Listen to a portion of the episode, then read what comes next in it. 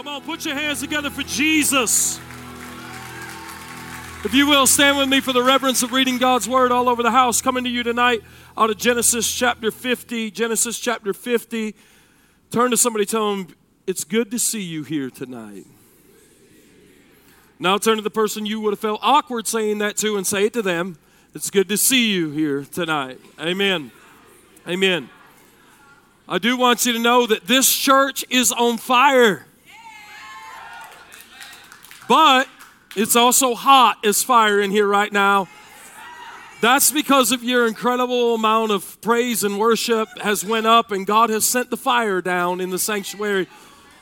Um, just in the old church, they just did right there, like what Rev Bev's doing. Go ahead and steal somebody's pocketbook.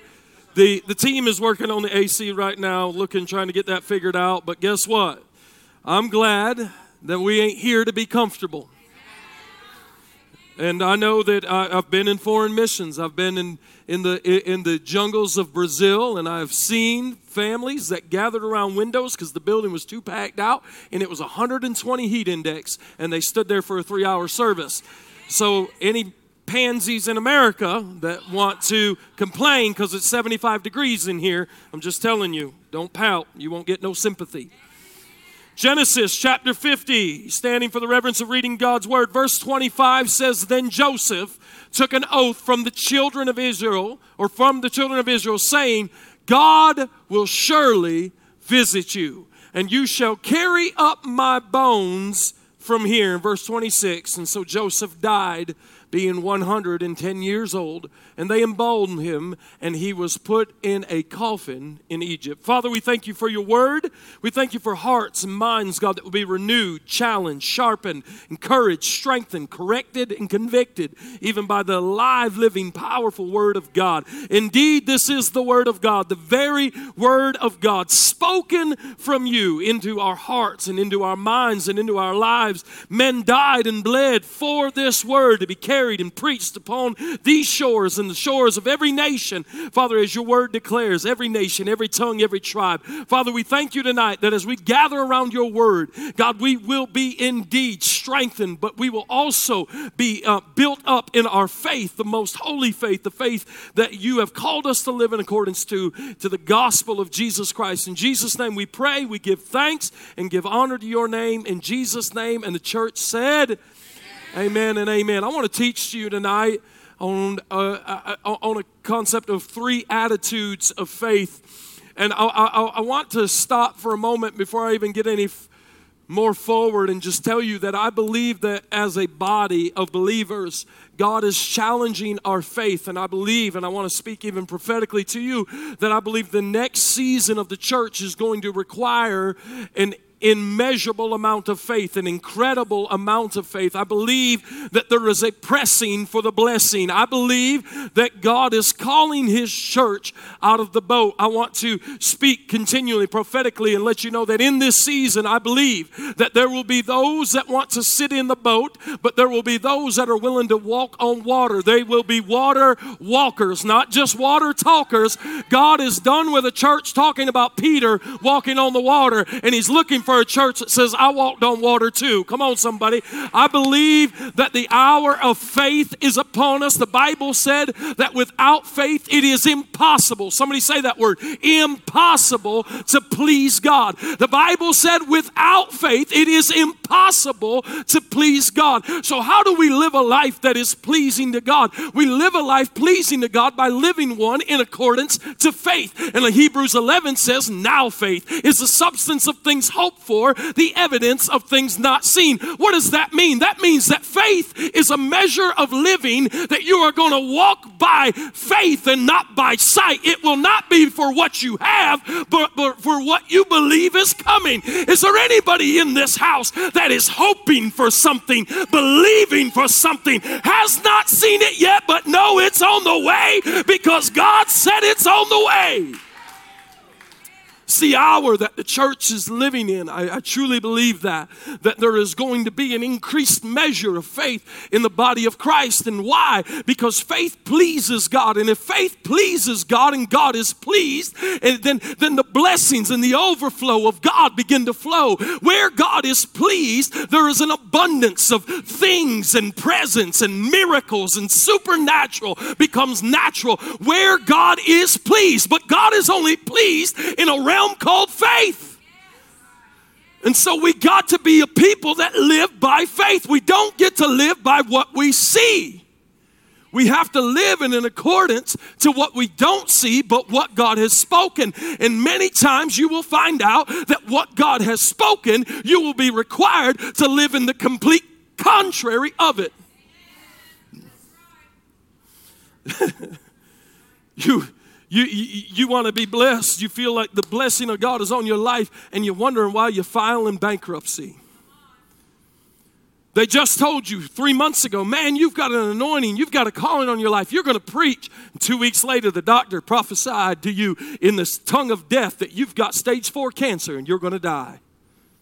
See, that is the walk that we walk. It, it, it's an understanding that God has never called us to walk by sight. And quite often it will be that when, when promises and prophecies come forward in our life, the atmosphere will shift to look like the complete opposite because God is asking you, are you going to walk by what you see or are you going to walk by what I say? And, I just need to speak to some people in the house tonight that you, you have been praying and you've been dreaming and you've been prophesied over one thing, but you feel like you're living in the complete opposite and you're wondering why. I came to tell you that it is your faith in action, it is your faith being demanded. That God is not asking you to walk by what you see, He's asking you to walk in accordance to what He said. And some of y'all wonder why you're facing hell, but you were prophesied heaven. I came to tell you because faith is alive and is working in you and through you. In order to walk in the promises of God, the prophecies of God concerning your life, you'll never just step into them. you'll never fall into a life that just pleases God. All right. It will come in accordance to faith and obedience. How do you walk into a life of, uh, of, of prophecy being fulfilled in your life? Promises of God that were spoken over your life years ago coming to fulfillment. You won't fall into it. You will obediently, by faith, begin to walk in them. Come on, let me talk to some people that uh, there's been some prophecies spoken over your life. There's been some people that shared a word of knowledge, a word of faith. Maybe you read a scripture one time and it leapt off the page and you knew that God etched that word for you and, and the plans that He had for you. And but then all of a sudden it seemed like everything began to fall apart. Can I tell you it's because God is allowing you to activate your faith. You will never activate your faith in a place called complacency, but your faith will only be required when, when you cannot walk by what you see. You don't get to walk by how it feels. You get to walk in the face of the haters. You get to walk in the face of rejection. You got to walk through losing the job. You got to walk through losing the marriage. Come on, somebody. And God said, regardless of what you walk through, I'm going to walk through it with you, and you'll see that I am with you. I'm for you and not against you. Something that must be determined right now in your faith is that you have got to believe what God has said about you rather than what the opinions of others are. Let me help somebody tonight. You'll never walk in the measure of faith that God has called you to as long as you're concerned about the opinions of others. It will not happen as long as you worry about the naysayers, the hater sayers, whatever sayers they are, but you got to be focused on what God has said. Sometimes you'll look crazy. Sometimes you'll look like a fool. When they, oh, ah, my God, woo, I'm telling you, when they told you that, that, that, that you would never make it, but all of a sudden here you are six months later and you making it. Jerica and Derek, when they said that the children would never talk, uh, but you kept praising him anyway. And now all of a sudden there's an utterance coming from your mouth. Sometimes you got to live in the face uh, and the words of others to say, I'm going to believe what God said.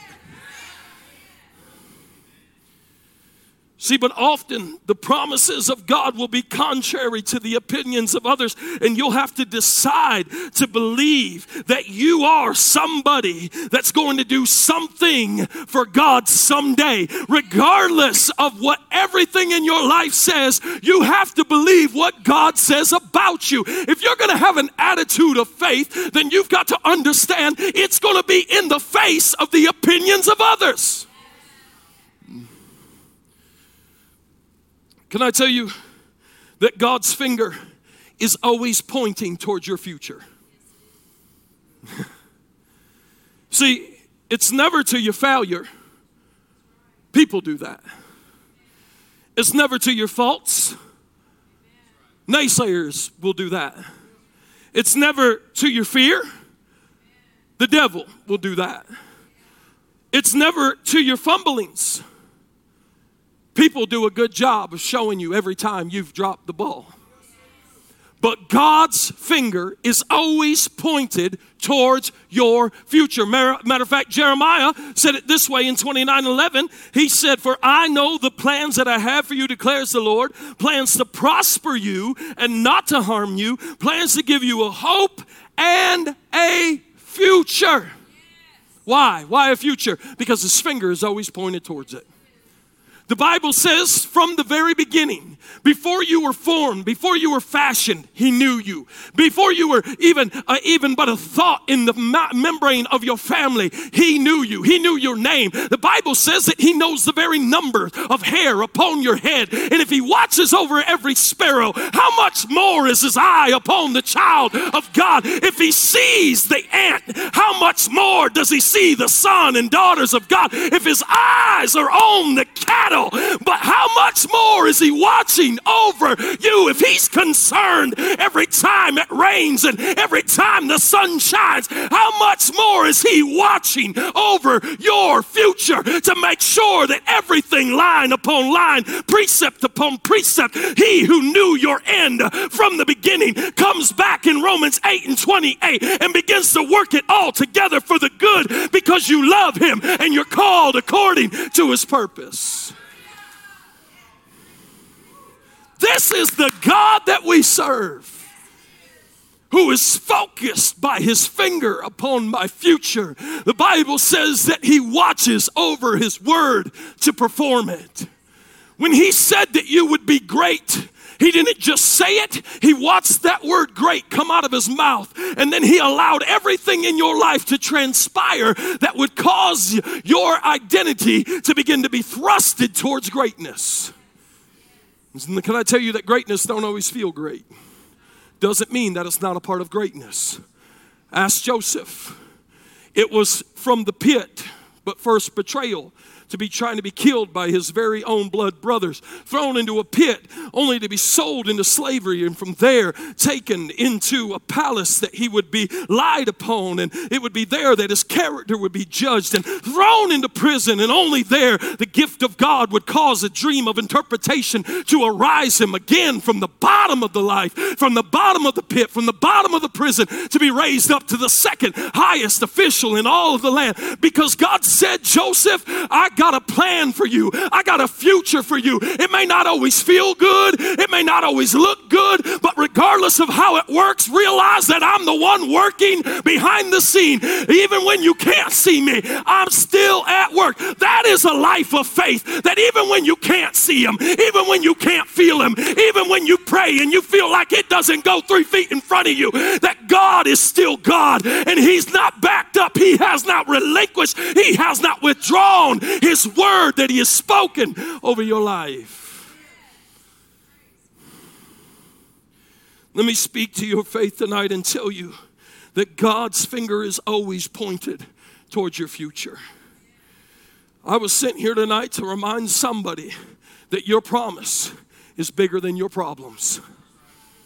I'm to say it again. You can write it down that your promise is bigger than your problems.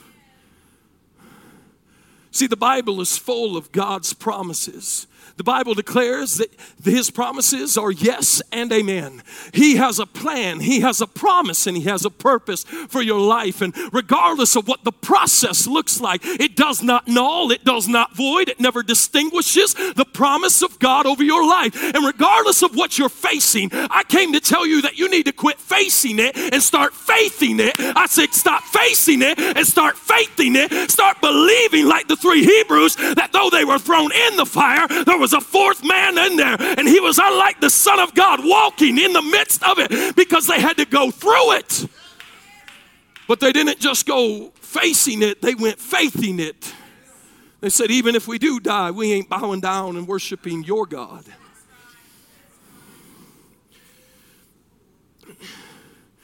God's promises are non perishable. You know, I, I, want to share this, a word that God just gave me this morning in my time I was studying this morning, and I was just reading through some of Exodus and, and just studying up on Israel, and that's where God really began to birth this word. But God shared this word with me this morning. I put it on Facebook that His promises are non perishable. Woo. And as I was meditating on that, you know, I've seen news lines lately that there is a shortage of non perishable food items because people are stocking up because they see things that are transpiring in the nation and they're being concerned. Eggplants being burned down, food plants being burned down, sabotage. Call it whatever you want. I'll call it fulfillment of the end times prophecy. The Bible said, when you see these things, look up for your redemption draws nigh. He came one day on a donkey, but this time he's coming on a horse. This old boy ain't scared. I'm getting excited because it's the church's finest hour to begin to live by faith faith. I believe there's a day, you call me crazy, but I believe there's coming a day where families don't have meal in the refrigerator, but by faith they'll set a plate on the table and they'll begin to pray. And like God sent bread for Israel, He'll send it for His people. I believe that in the last days, His people will not go without anything, there will be no lack.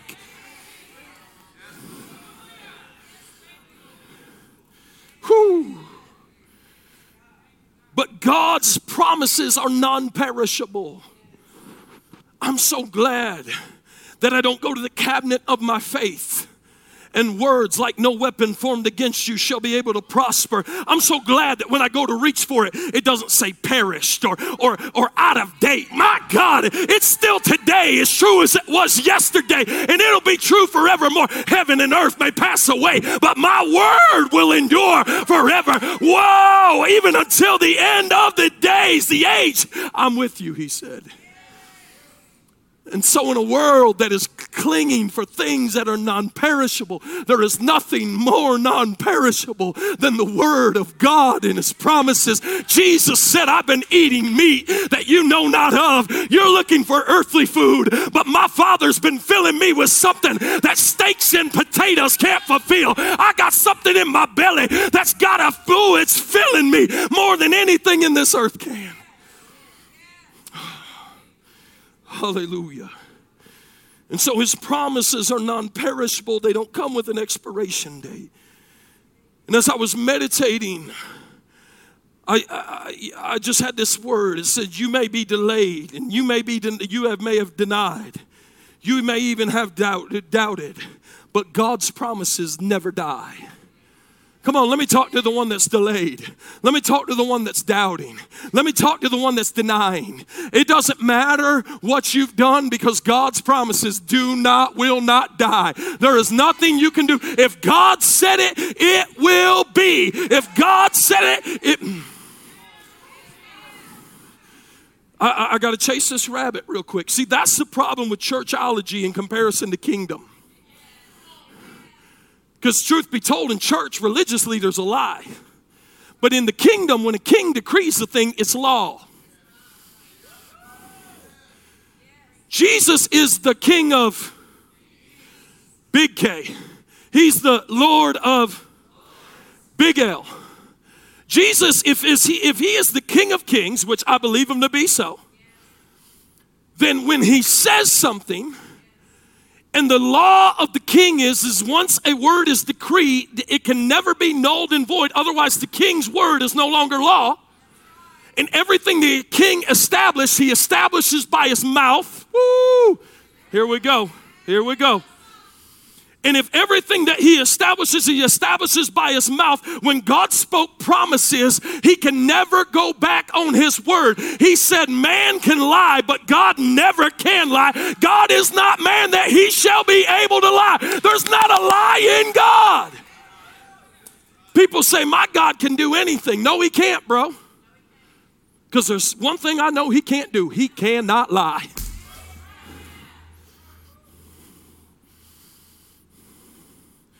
But here's some encouragement. Israel delayed the promised land by wandering for 40 days. It should have only took them a few days to arrive. Israel denied God as they sat up their idols of their golden calf at the bottom while Moses went to the top of the hill. And there uh, it was also that Israel doubted God as they mourned and longed to be back in Egypt. They were delaying, they were doubting, and they were denying. But God had spoke something in Genesis 50 uh, through a prophetic utterance of Joseph that said, God shall surely visit you and, and, and he's going to take you out. He's going to lead you. There is a land with milk and honey. And, and, and regardless in the days ahead, you may deny him, you may doubt him, and you may even delay. But what God said shall surely come to pass. You're delaying, you're doubting and denying cannot cause the word of God to die if he said it, then it's law and it shall be. God's promise never expired. Joshua 21 and verse 43. It says, So the Lord gave Israel whew, all the land that he had sworn to give their ancestors. And they took possession of it and settled there.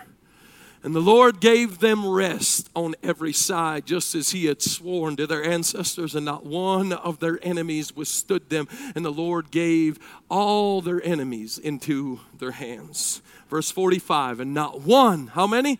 Not one of the Lord's good, of His what? To Israel failed. Every one, how many? Was fulfilled. They delayed they denied and they doubted. But God said, Because I said it, it will come to pass. My God, that's freedom in this house tonight. For the person that feels like you're struggling through this thing called faith, can I encourage you and tell you that you don't have to always get it right? You don't always have to look the part. You don't always have to have it all cleaned up and pretty because there is something that happened on a hill called Calvary where a man that was 100% man but 100% God, he was Jesus, God in the flesh, the deity of God, the anointing of God, the Christ, sent among us. He stretched out his arms and he said, It is finished. In other words, there's nothing I could ever do, nothing I could ever say to make God love me any more than way he does because God, when he looks at me, looks at me through the blood of Jesus. And man, to the person that doesn't always get it right, to the person that's doubted God and delayed and, and, and, denied, even at times, God is saying, It's already finished. I am watching over your life to perform what I have spoken. I said what I said, and I don't recant on my word. Joseph had a prophetic promise that Israel was headed to a land flowing with milk and honey. And he was determined, even on his deathbed, saying, I may die trying, but I'm not staying here. If you're taking notes, the first attitude of faith, the number one thing that you need to understand about faith is the first attitude is a refusal to stay where you are. There has to be an attitude inside of you that says, I cannot stay here. I, I don't know where here is right now for some of you, but I do know this that God is not, not, not promised you here. I believe, according to Hebrews 11, the hall of faith, as they call it, where it talks about the great uh, patriarchs of faith, it, it talks about Moses and it talks about Noah willing to swing a hammer in face of the naysayers. It talks about it talks about Rahab. It, it talks about Joseph, but it talks about a man by the name of Abraham. And the Bible says, "And Abraham, not knowing where he was going, journeyed to a land afar off." My God, I'm so glad that God didn't say you got to know where you're going. All you got to know though is you're not staying here If you're going to have an attitude of faith, you got to realize that many times here is the enemy of your destiny. I don't know where here is, but I can tell you this if you're not feeling fulfilled in your faith, then what you're doing today is not working. Oh, you didn't catch that? See, faith without works is dead. You don't get to stay here, do nothing, and expect the blessing, providence, and provisions and promises of God to come flying into your life because it'll never be a walk of faith that you just fall into. It'll be something that you obediently have to carry out. It'll be something that you'll have to step out of boats. You'll have to journey to lands afar off. You'll have to swing hammers in the midst of a drought and tell everyone, I'm building a boat. You'll have to let down a scarlet cord just because you heard the word of God in your life. You'll have to get up and, and go and, journey and, and travel, and you'll have to go and do even when it looks crazy. But you got to come to a realization that you can't stay here you can't stay here. Here's attitude, here's faith, and here today is not where God has purposed you for. There is something greater on the horizon. There's a greater calling. You got to realize that you are somebody that is going to do something great for God, even if it is someday. But God's finger is always pointed towards your future. Hebrews 11 and 22 said, By faith, Joseph, when he was in his when his end was near, spoke. I want you to catch that word. He spoke about the exodus of the Israelites from Egypt and gave instructions concerning the burial of his bones. Genesis 50. He gathers the children of Israel around. He says, I'm telling you, God shall surely visit you. That where you are right now is not your future. There is coming a land flowing with milk and honey. Can I speak to some people's faith right now that you feel like you're in a spiritual Egypt? You're under the suppression of an evil ruler. You feel like the enemy is always speaking in your ear and throwing another brick on your shoulder. Can I speak to the person that's here that tonight that, that you feel like God has a great plan for your family, but you're tired of watching them be whipped by the suppressors? You're tired of watching your children get beat down and beat up and in the spirit. Can I tell you that there is a land that is coming? It's flowing with milk and honey. It's not here, but there is a journey ahead of us that God has promised. Joseph spoke a prophetic utterance from where he was to where he was going. Even if I die here, don't leave my bones, he said. See, faith that refuses to stay where you are says, I may die trying here, but I will not die and stay here. The second attitude of faith is the faith that says, I'll fight for it. Come on. See, First Timothy 6 and 12 said, Fight the good fight of faith. You can stop right there and shut it down. Fight the good fight of faith. If you're going to be in a faithful walk, you're going to be in a fightful walk. Oh, come on. You're going to have to war from some things in the spirit. If God promised you to it, don't think that the enemy's just going to allow you to walk away with it. Some of y'all got a prophecy about your marriage. Oh, God's about to bless your marriage. It's just going to be incredible. And all of a sudden, you faced hell in your marriage. Some of y'all got a word about your job. Oh, God's about to promote you in the business. Say, oh, you're going to be in the business, in the marketplace. I just see God elevating you. You go to work the next day and you're fired. Your position has been terminated. Oh, y'all don't think this stuff's real? See, because what's going to happen is when the word is spoken, the prince of the power of air is going to begin to wrestle. My God, he's going to begin to wrestle over that word to see if he can have it or if you're going to take possession of it by faith. Because you got to war sometimes for some things that God has spoken over you. Oh, don't worry. There's, there's an analogy coming. There's an analogy. The promises of God are given, but there must be a warrior mentality that says, I will fight you for it if I have to. Numbers 13 talks about one that was able to go into the promised land, but yet he had some fight in him. Numbers 13 and 28 says, But the people who lived there are powerful, and the cities are fortified and very large. And we even saw the descendants of Anak there, talking about giants. And the Amalekites live, eh, live in Negev, and the Hittites and the Jebusites and the Amorites live in the hill country, and the Canaanites live near the sea along the Jordan.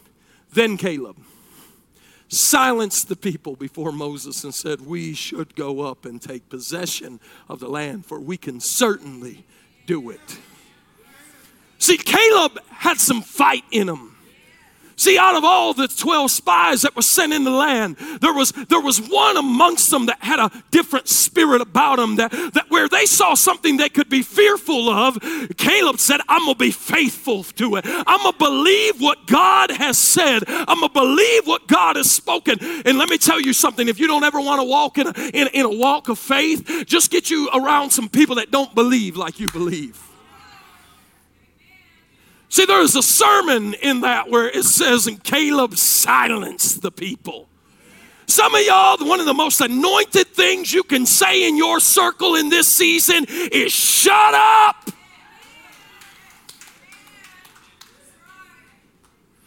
You need to learn to tell people that don't have the measure of faith that you have and sure haven't heard the promise like you have when they begin to speak negatively about it. When they begin, to, my God, I'm teaching, I'm talking, I'm walking in the Spirit right now. When they begin to speak against uh, what God has said, you know what Jesus did uh, when a man was next to him that began to speak against what God had said? Jesus turns to Peter and says, The Lord, get away, rebuke you, Satan, get thee behind me, get behind me. In other words, shut up. He silenced them. Because Peter didn't understand the plan and he sure didn't understand the promise that was to come. And what you'll find out is you don't need to share your secrets with everyone. Woo! You don't need to tell everybody what God's telling you. Sometimes you just need to move by faith and look crazy like Caleb and say, All you uh, sissies can sit down here, but I'm going to a mountain. I got a land and a hill with my name on it, and I'm going to get it.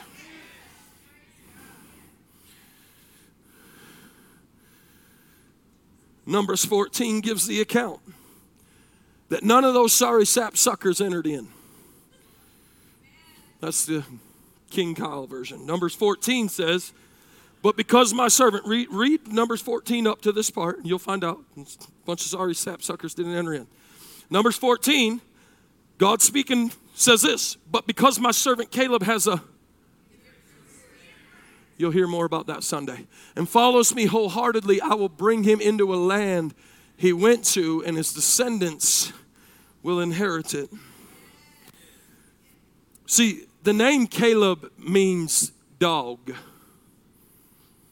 I want to tell you something tonight that you can take candy from a baby, but you'll never take a bone from a dog. See, a baby will cry and watch you eat his candy.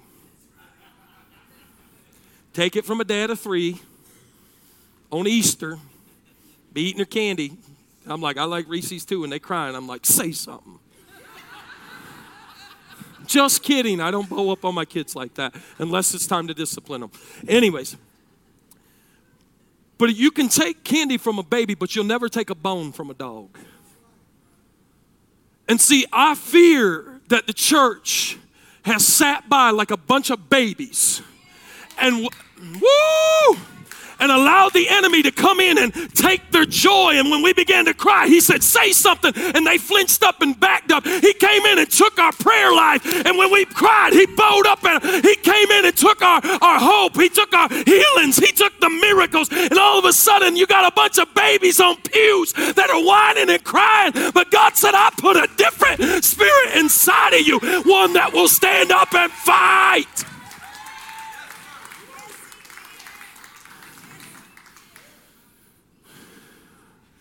Matthew 15, let's talk about the spirit of that dog real quick. Matthew 15, 21.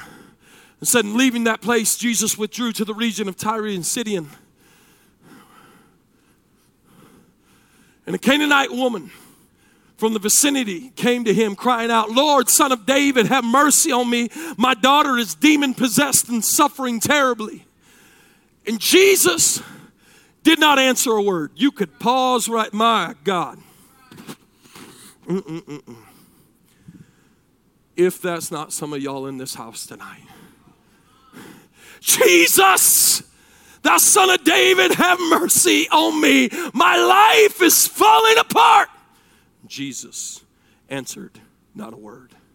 Jesus, thou son of David, have mercy on me. I've got cancer, and the doctors are saying I'm going to die.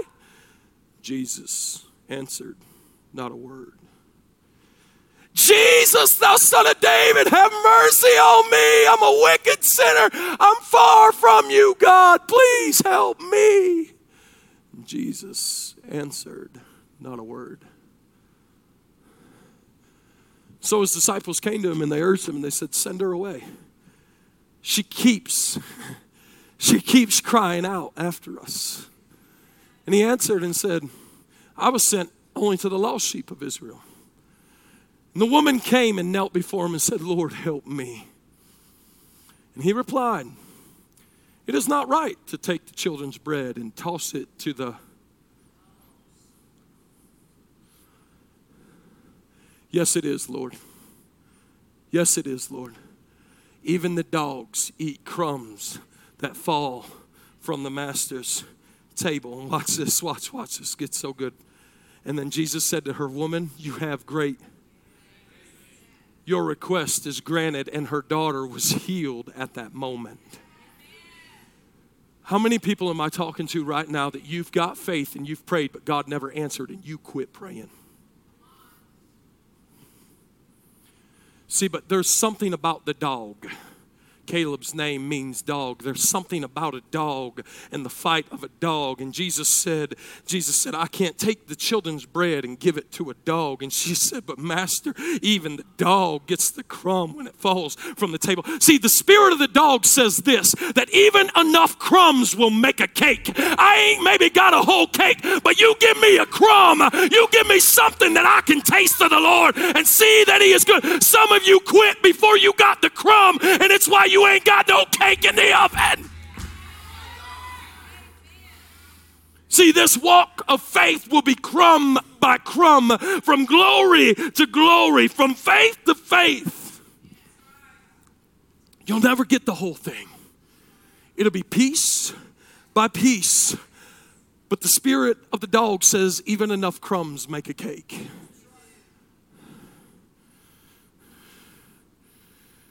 Faith that fights understands that. See, I want to speak to somebody tonight. You've got faith, but you only got a crumb. It may be little, but it's loaded. It may just be a little glimpse of hope, but bless the Lord, oh my soul is a glimpse of hope. Some of you need, my God, this is a word from the Lord for some of you here tonight. Some of you need to learn to celebrate the little things. Some of you need to give Him a big praise, even on small victories, because when you do, He sees how you're faithful with the crumb, and He says, My God, they, they need a whole cake. If she celebrated me like that over a crumb, what will she do when I give her the whole miracle? Mm-mm-mm-mm. See, the Bible says if we're faithful with little things, He'll make us rulers of much.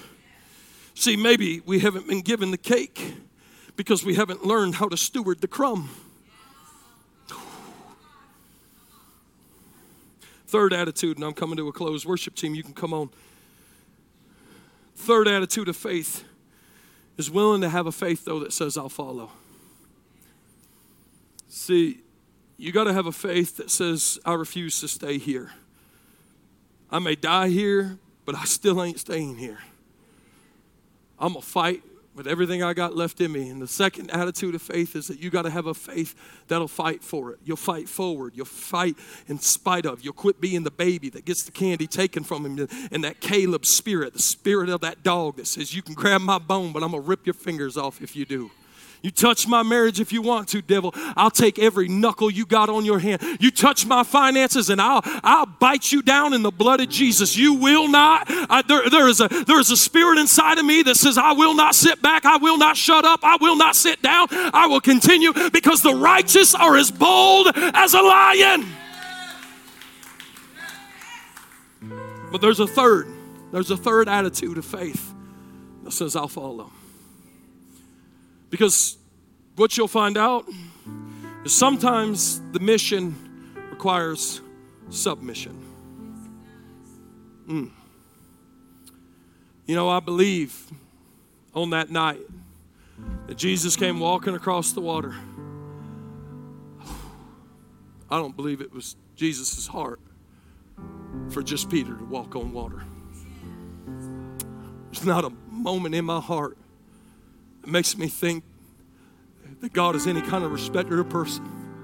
I believe any man that was in that boat that would have been willing to get up, Jesus would have bid them to come on to him too. But see, I believe Peter was a pinnacle for the Spirit of God that night, that when he moved, that other men had the opportunity to follow in his footsteps. And I came to talk to somebody tonight and tell them that your life of faith will never be fulfilled if you try to walk this walk alone. See, Israel could not get to the promised land without the leadership of Joshua. God sent a man for them to follow. People couldn't get there by themselves. God raised up a voice, He raised up a man that would listen and be obedient to God and allow the people to follow in his footsteps. You know the amazing part is, is Joshua's name in the Old Testament is not Joshua. Yeshua. Hmm, that name kind of sounds familiar.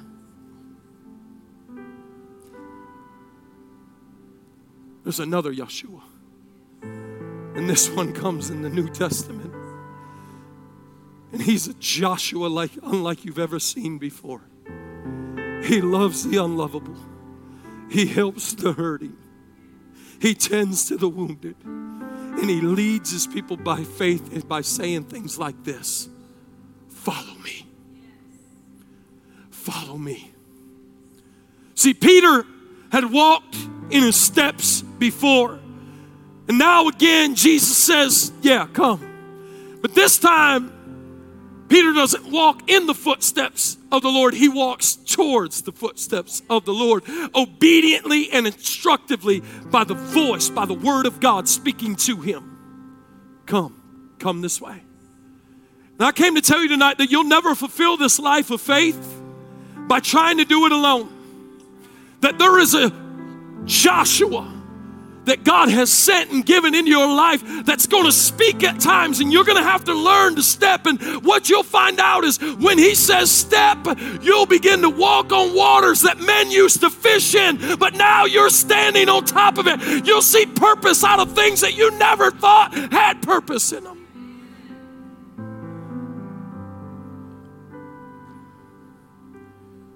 So, if I'm going to live this life of faith, I got to learn to follow.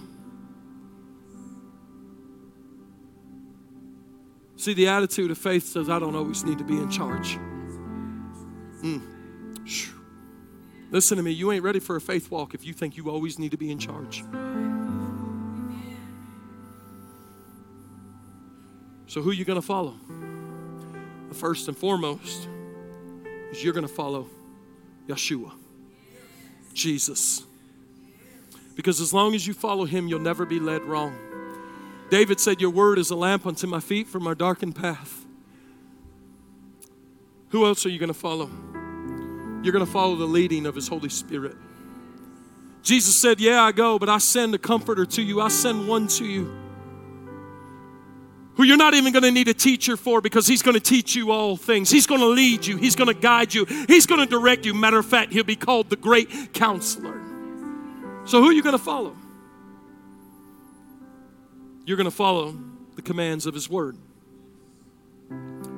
His word above everything and anything else. Mm-hmm. Your word have I hidden in my heart that I might not sin against you.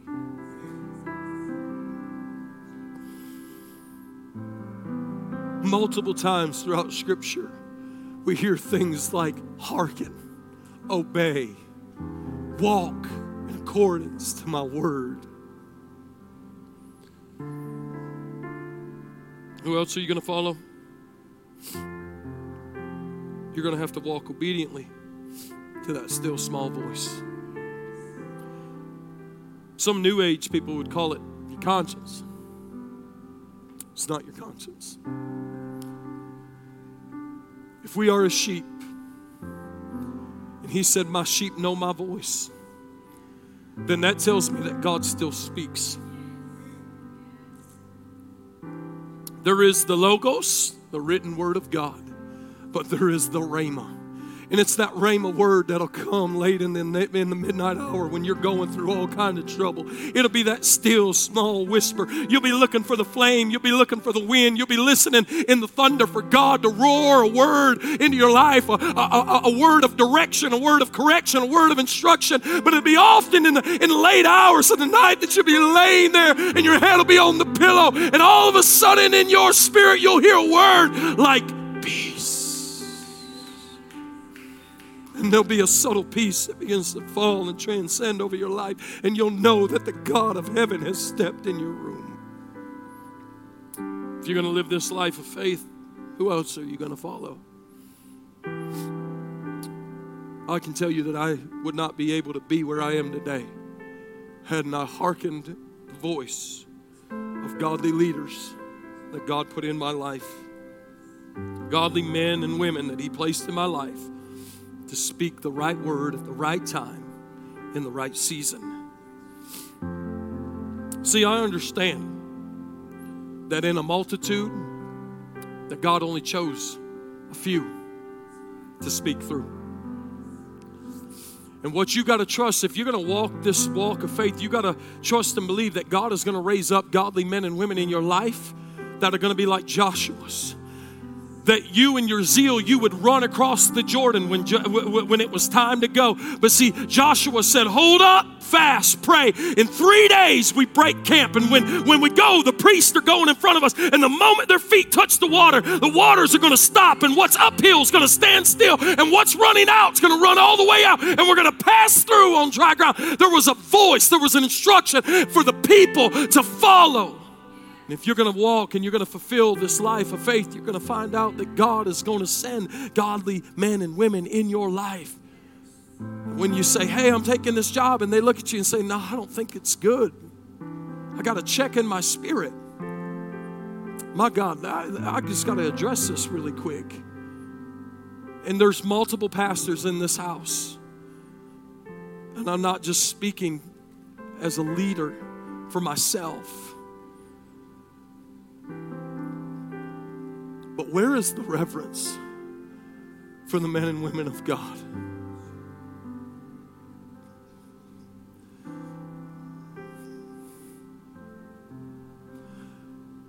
I never put the title of pastor commonly upon anyone because I know the weight, I know the hurt, and I know the process that it takes to get oil out of an olive.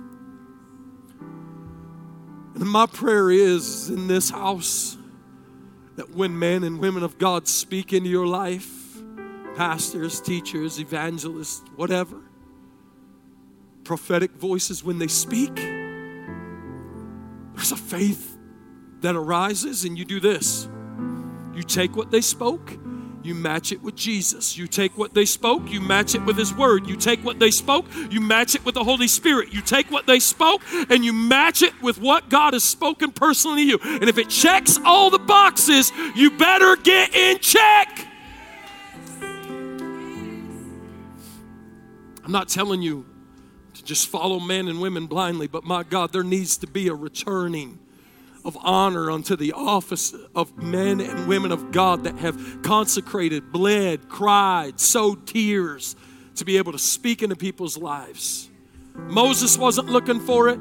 Joshua wasn't looking for it. Caleb wasn't looking for it. Elijah wasn't looking for it. Matthew, Mark, Luke, John wasn't looking for it. Peter wasn't looking for it. Paul wasn't looking for it. But it found them. He found them and put something on them that none of them could remove. None of them wanted it. But woe was me if I don't preach the gospel.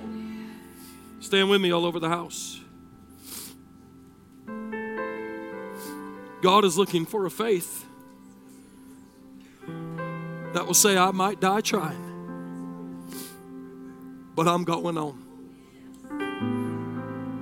He's looking for a faith that says, I'm going to fight the good fight of faith. I'm done with having things just taken from me. When God said it, I'll war for it. And He's looking for a faith that says, I'll follow.